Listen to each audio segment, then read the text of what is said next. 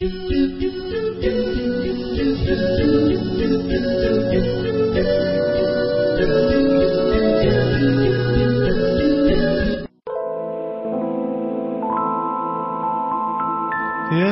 الأرواح يشفي الأتراح. هذا القرآن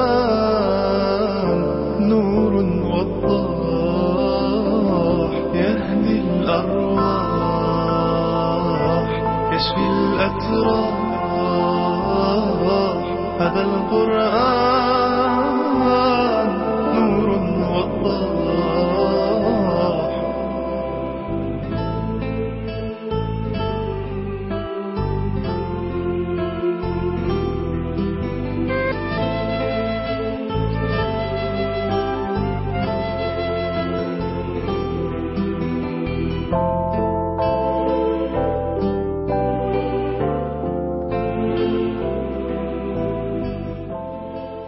بسم الله الرحمن الرحيم. والحمد لله رب العالمين. والصلاة والسلام على سيدنا محمد النبي الكريم وعلى آله وأصحابه أجمعين. أهلا بكم مع سحر القرآن. في هذه الحلقات نحن نتناول موضوع خاص جدا من سحر القرآن ومن بيان القرآن ألا وهو موضوع التصوير الفني في القرآن. في موضوع التصوير الفني في القرآن وكما ذكرت لكم أحسن من تكلم فيه وأجاد والوحيد الذي له مؤلف خاص في هذا الموضوع هو سيد قطب رحمة الله عليه بعنوان التصوير الفني في القرآن. في هذا الكتاب يكشف لنا سيد رحمة الله عليه أسلوب خاص في القرآن الكريم. هو ليس خاصا في القرآن موجود في لغة العرب لكن خاص أنه في كل صفحة تقريبا في القرآن الكريم. هو يقول سيد لما كنت أبحث في هذه المسألة في البداية كتبت مقال. بعدين قررت أني أتوسع. فكنت أظن أني سأجد لمحات يعني قضايا الإعجاز العلمي في القرآن. تجد آية ثم يمكن عدة صفحات ما في شيء ثم آية أخرى تتحدث عن قضية علمية وهكذا. صحيح القرآن مليء بالقضايا العلمية. يمكن في أكثر من ألف آية تشير إلى القضايا العلمية. لكن يقول الذي لاحظت في قضية التصوير أن هذا هو الأسلوب المفضل للقرآن الكريم. وفعلا أنا الحقيقة بعد ما قرأت كتاب سيد قطب التصوير الفني في القرآن. ما عدت أقرأ القرآن بنفس الصورة. أنا أرجوكم تجربوا هذا. عندما تقرأ سورة تصف شيء حاول تتخيل هذا الشيء. ستجد أن القرآن مليء مليء بالصور. يعني سبحان الله أنا فتحت القرآن وإذ بصفحة واحدة فيها يمكن خمس صور أو أربع صور. شيء عجيب. وتجد هذا في كل صورة من صور القرآن. في الحلقة الماضية بينت لكم كيف أن القرآن يحول المعاني الصدقة بإخلاص الصدقة برياء يحولها إلى صور. اليوم سأحدثكم عن شيء عجيب آخر يتحدث عنه سيد قطب وهو تحويل الحالات النفسية. مشاعر داخل الإنسان لا يكشفها. القرآن يحولها إلى صورة محسوسة كأنها تمثل أمامنا. فمع تجسيد المعاني النفسية الحالات النفسية بصور حسية في التصوير الفني في القرآن بعد قليل إن شاء الله. لو أنزلنا هذا القرآن على جبل لرأيته خاشعا لرأيته خاشعا متصدعا من خشية الله. إذا كما يصور الله سبحانه وتعالى لنا المعاني بصور حسية كذلك يصور الله سبحانه وتعالى الحالات النفسية يصورها بصورة بصور مجسمة أمام أعيننا. صورنا المعاني. الآن لننظر كيف يصور القرآن حالات النفس الحالات المعنوية التي داخل النفس يصورها لنا بصور مجسمة. فيريد الله سبحانه وتعالى أن يبرز لنا مثلا الحيرة التي تنتاب المرتد. صورة المرتد الذي أشرك بعد التوحيد. كيف هذا الإنسان محتار؟ هل يرجع للتوحيد أم يبقى على الشرك؟ هذه الحيرة حالة نفسية للمرتد. بعض المسلمين الذين ارتدوا في زمن النبي صلى الله عليه وسلم وفي هذا الزمن نحن لا نعرف حالتهم. يقول الله سبحانه وتعالى أنتم لا تعرفوا حالتهم. أنا سأصور لكم حالتهم. حالة حيرة عجيبة.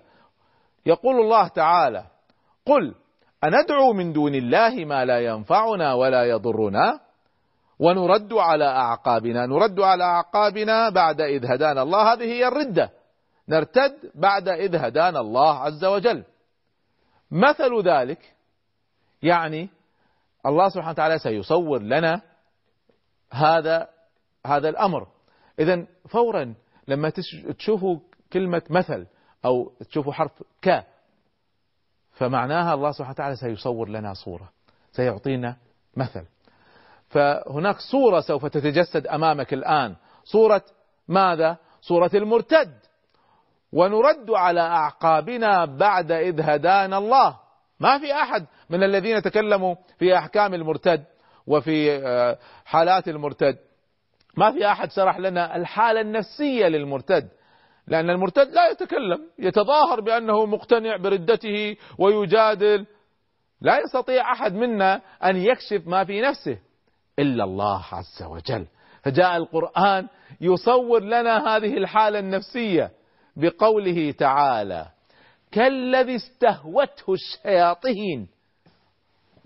كالذي استهوته الشياطين في الأرض حيران. هذا الوصف القرآني. له أصحاب يدعونه إلى الهدى. ائتنا. ائتنا ارجع لنا ارجع لنا ارجع للإيمان. تخيلوا صورة إنسان الآن. واقف وعند أصحاب على يمينه مؤمنين يقولون له ائتنا تعال عندنا. والشيطان واقف على يساره يستهويه يجره بالهوى ويجره بالشهوات. وهذا المرتد واقف بالنص حيران. متردد يعرف أن هذا الدين حق لكن هنا المناصب والأموال والشهوات فيتظاهر بأنه مقتنع ويجادل في حقيقة في حقيقة الأمر لكنه في حقيقته في أجواء نفسه في في في مداخل نفسه هو حيران لأنه ذاق حلاوة الإيمان. وعند من المؤمنين الصالحين بعض المؤمنين الصالحين إذا واحد ارتد ولا واحد قال كلمة فيها نزلوا عليه ودفعوه نحو الكفر. بينما نحن واجبنا أن نرغب مرة أخرى بالإيمان. فإذا عنده من أصحاب الحكماء العقلاء من يحاول أن يعيدوه إلى الإيمان. لكن في نفس الوقت هواه والشيطان يجره في الاتجاه الآخر فهو متردد بين الأمرين. فتخيلوا معي أي وصف عجيب يصف لنا القرآن هذا الأمر. ويضرب لنا كذلك الكتاب الكريم. يكشف لنا عن حال أولئك الذين هيأ الله سبحانه وتعالى لهم العلم وهيأ لهم المعرفة. ثم هذا الإنسان لم يعمل بهذه المعرفة ولم يستفد من هذا العلم. شاب صالح ينشأ في بيت علم العلم هيئ له. إنسان مسلم يجتمع في مجالس علم يتلقى فيها الدروس والعلوم ثم يفر منها. العلم مهيأ له لا يأخذه. التعبير البشري الذي يدل على وضع هذا الإنسان أن هذا الإنسان ما هو مستريح بالمعرفة ليأخذها. لم يسترح بالغفلة أيضا لأنه لا يمكن الإنسان أن يستريح بالجهل. إذا هذا الكلام البشري الآن انظروا كيف يصور القرآن لنا هذه المسألة. الإنسان الذي أعطي العلم ولم يكمل لم يستفد منه لم يبني عليه. يقول الله عز وجل شيء وصف عجيب عجيب. واتل عليهم نبأ الذي آتيناه آياتنا هيعنا له العلم. فانسلخ انسلخ من هذا العلم رفض هذا العلم ابتعد عنه. فأتبعه الشيطان. إذا هذا فر من طريق العلم وراح في طريق آخر فقام الشيطان مشى وراه فكان من الغاوين. ولو شئنا لرفعناه بها. لو أراد هذا الإنسان وأراد الله سبحانه وتعالى إذا رأى الإخلاص من هذا الإنسان أن يستجيب لهذا الهدى لانتفع بهذا العلم. العلم ينفع الناس لكنه لم ينتفع بهذا العلم. لم ينتفع. العلم مهيأ أمامه وانسلخ عنه. هذا هو المعنى. كان كأن كان لاصق معاه وانسلخ عنه. على فكرة كلمة انسلخ عادة تأتي يأتي السلخ للجلد. يعني هذا العلم ما كان عميق في داخل نفسه فقط ظاهري عليه. لو كان عميق في نفسه ما تركه. إذا هذه هي الحالة التي يصف القرآن بها هذا الوصف.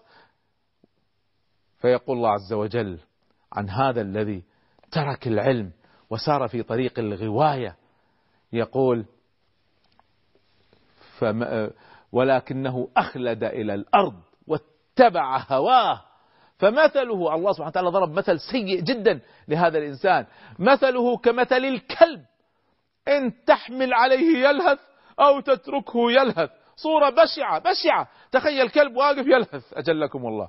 تجري وراه أيضا يلهث. يوقف مرتاح أيضا يلهث.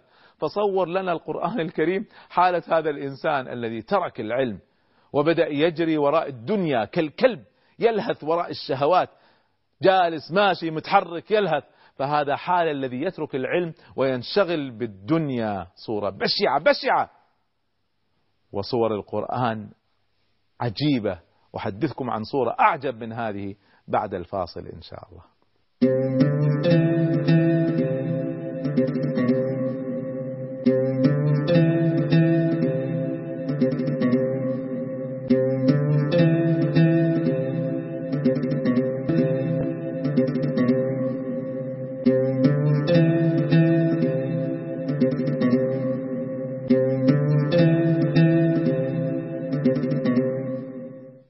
ما زلنا نتحدث عن التصوير الفني في كتاب الله عز وجل.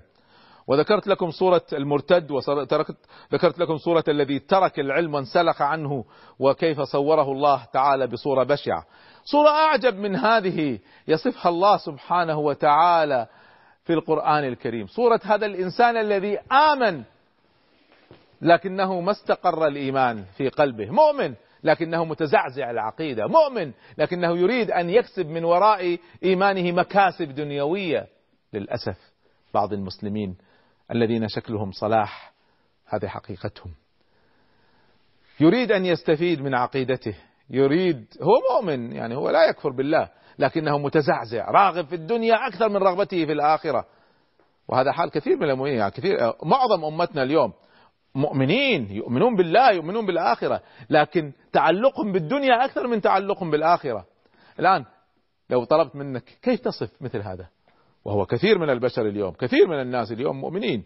لكن تجد مقصر في الفرائض بسبب شهوات بسبب مال من أجل حفلة غنائية تفوت يفوت تفوت صلاة من أجل مباراة تفوت يفوت فرض. مؤمن لكنه متزعزع. يقول الله عز وجل الآن قارنوا أي وصف ممكن تصفوا هذا الإنسان؟ وقارنوا الصورة مرة أخرى. تذكروا بعد هذه الحلقة لما تقرأوا القرآن تذكروا أن تقرأوا القرآن وأنتم تبحثوا عن الصور وتتخيلوا الصور. كيف يصف الله عز وجل هذا الإنسان؟ وصف عجيب. يقول الله سبحانه وتعالى ومن الناس من يعبد الله على حرف.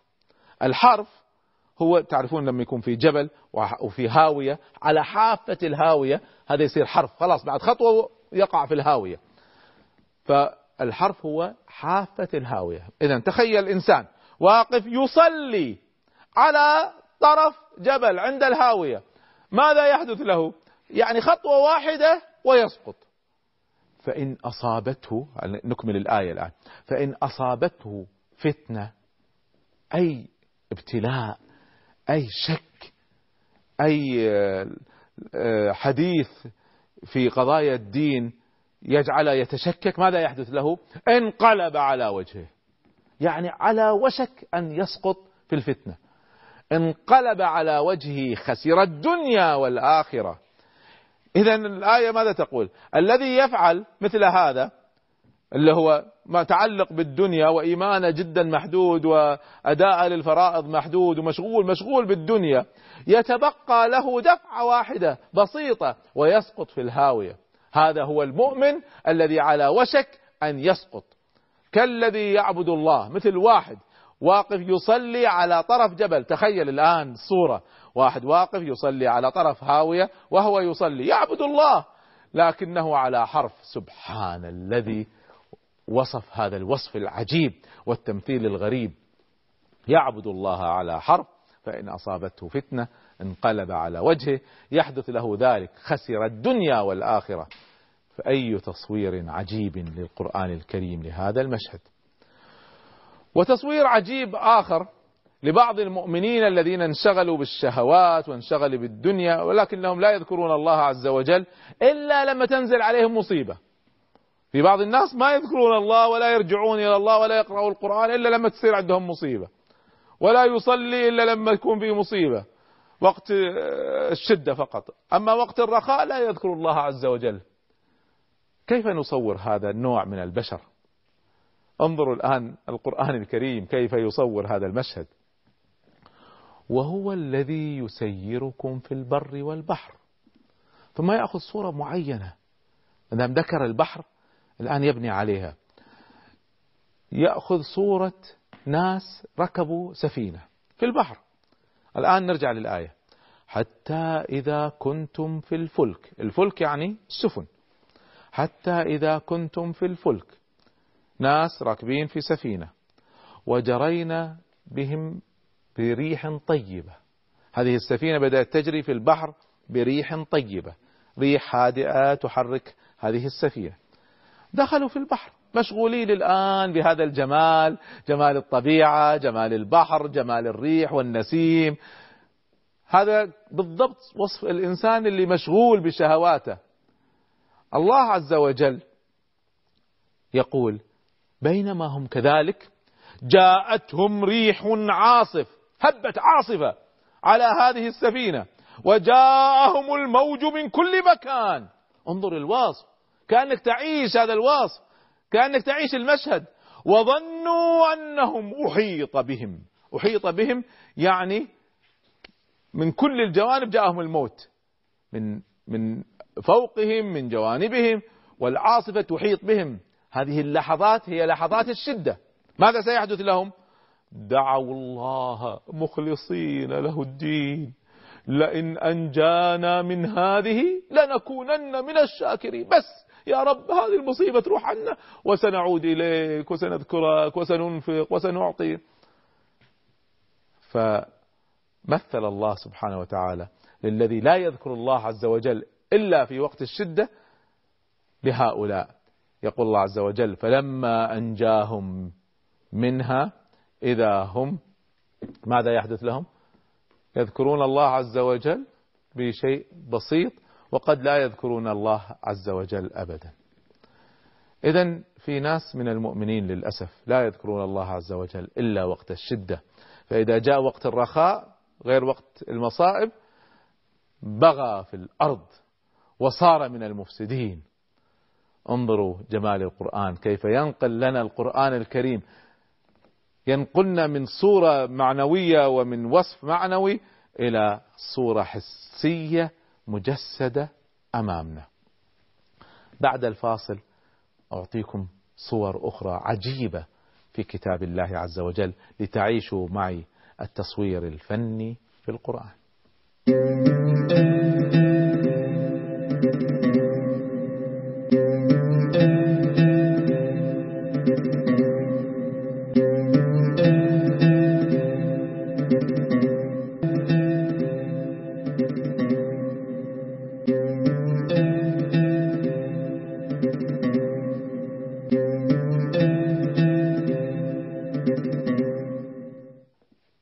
زلنا مع التصوير الفني في القرآن كيف يحول الله عز وجل آه، المعاني إلى صور. حولنا المعاني إلى صور حولنا الحالات النفسية إلى صور. الآن يأتي القرآن الكريم فيجمع كل شيء. يصف لنا قصة يحدثنا عن قصة ويصف لنا المعاني ويصف لنا الحالات النفسية وكلها في صور. أنا أتمنى إذا كان عندكم مصحف تفتحوا معي القرآن الكريم. على سورة الأحزاب الآية رقم تسعة. وبعدها سنستمر. مثال غزوة الخندق. في غزوة الخندق باختصار لما جاءت قريش وحلفائها وحاصروا المدينة ماذا حدث؟ احتمل جنود بالخندق جنود المسلمين كان حواليهم خندق الحفرة الضخمة. فلما اشتد الحصار على المؤمنين وبدأ يهود بنو قريظة اللي كانوا في يحمون جنوب المدينة مفروض هم يحموا جنوب المدينة خانوا العهد كعادتهم في كل زمان وفي كل مكان ليس لهم عهد. ففي أحد هذه المواقف خانوا العهد وخلفوا العهد الذي بينهم وبين الرسول صلى الله عليه وسلم. كانوا هم هؤلاء يحمون جنوب شرق المدينة. هؤلاء الآن الحلفاء الأحزاب قريش وقطفان وغيرها جاءوا من شمال المدينة ونقض اليهود العهد من جنوب المدينة من أسفل المدينة وبدأ المنافقون يعتذرون بالأعذار فالذي يقول يا رسول الله أنا منزلي قريب من اليهود وأخاف أن يهجموا على بيتي والذي يقول يا رسول الله بيتي مكشوف لليهود دعني أذهب أحميه. والنبي صلى الله عليه وسلم يأذن لهم. ما, ما, الفائدة من بقائهم أصلا؟ وضاق الأمر. مع الرسول صلى الله عليه وسلم. تخيلوا لم يبق مع النبي صلى الله عليه وسلم في تلك المعركة إلا 300 صحابي فقط. والأحزاب لوحدهم عشرة آلاف ويهود بني قريظة 700 وضاقت الدنيا عليهم واشتد الأمر. يصف الله سبحانه وتعالى هذا المشهد. ليس كالوصف الذي تقرؤونه في كتب السيرة. هذا ليس كلام بشر الآن الوصف. في السيرة كلام بشر يصفون أحداث السيرة وأحداث الخندق. حتى أنا لما تحدثت عن سيرة النبي صلى الله عليه وسلم وصفت حالة الخندق. لكن في النهاية كلام بشري محدود. انظروا الآن إلى القرآن الكريم. كيف بإعجاز كلمات الله عز وجل كيف يصف نفس المشهد الذي تكلمنا عنه قبل قليل الذي هو أيضا موصوف بالسيرة لكن بوصف القرآن. حتى نعرف الفرق بين كل كلام بشر وبين الله عز وجل الذي ظهر إعجازه في كتابه ولننظر إلى الصورة الفنية التي يرسمها القرآن لهذا المشهد. يقول الله تعالى في سورة الأحزاب آية 9 يا أيها الذين آمنوا اذكروا نعمة الله عليكم. تذكروا كيف نجوتم من الخندق؟ إذ جاءتكم جنود فأرسلنا عليهم ريحا وجنودا لم تروها اللي هم الملائكة. هكذا نهاية المعركة كيف تمت بالملائكة. الملائكة تخيفهم والريح تعصف بهم. فانسحبوا. وكان الله بما تعملون بصيرا. إذا اذكروا نعمة الله. كيف أنقذكم من هذه الحادثة بقدرته وحده. ما حدثت معركة حقيقية. خاف الكفار وأصابتهم الريح فانصرفوا. بالريح والملائكة أنقذكم. ثم يصف المشهد. الآن هذه نتيجة المعركة. الآن المشهد نفسه.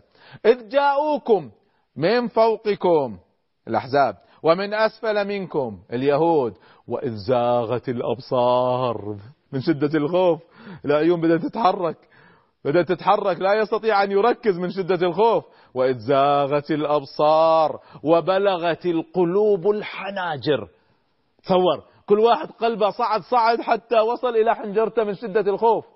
وتظنون بالله الظنونا. وصف. يجسد لنا كأننا نشاهد المشهد. هنالك ابتلي المؤمنون وزلزلوا زلزالا شديدا. إذ يقول المنافقون والذين في قلوبهم مرض ما وعدنا الله ورسوله إلا غرورا. وإذ قالت طائفة منهم من المنافقين يا أهل يثرب لا مقام لكم. لا ما تستطيعوا روحوا احموا بيوتكم. فارجعوا. ويستأذن فريق منهم النبي. يقولون بيوتنا عورة. وما هي بعورة؟ إن يريدون إلا فرارا. ما ترك شيء. لا حركة لا وصف لا كلام لا حوار. سجل حتى الحالات النفسية التي لا ترى. إذ بلغت القلوب الحناجر. سجلها من يستطيع أن يصف هذا الوصف. لا يصف هذا لا يصف لنا الظاهر فقط وإنما يصف النيات ويصف الأحوال النفسية وحالة المؤمنين أنفسهم اللي شكلهم شجعان وصابرين مع النبي صلى الله عليه وسلم. دخل في أعماقهم كانوا خايفين لكن الفرق بينهم وبين غيرهم أن في خايفين وانسحبوا وفي خايفين رغم خوفهم صبروا وصمدوا. هذا وصف الحصار. إذا شئتم أن تعرفوا وصف الهزيمة فقد وصف الهزيمة بشيء غريب غير عادي. لكن لأن وقت الحلقة انتهى سأحدثكم به في حلقة قادمة إن شاء الله. استودعكم الله. والسلام عليكم ورحمة الله.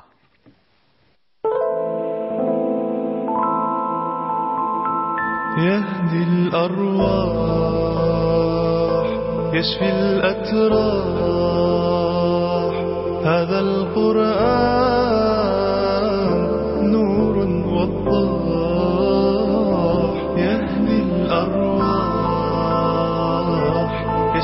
الأتراح هذا القرآن نور وضاح جمال بيانه فينا يروينا ويحيينا. جمال بيانه فينا يروينا ويحيينا. هو القرآن معجزة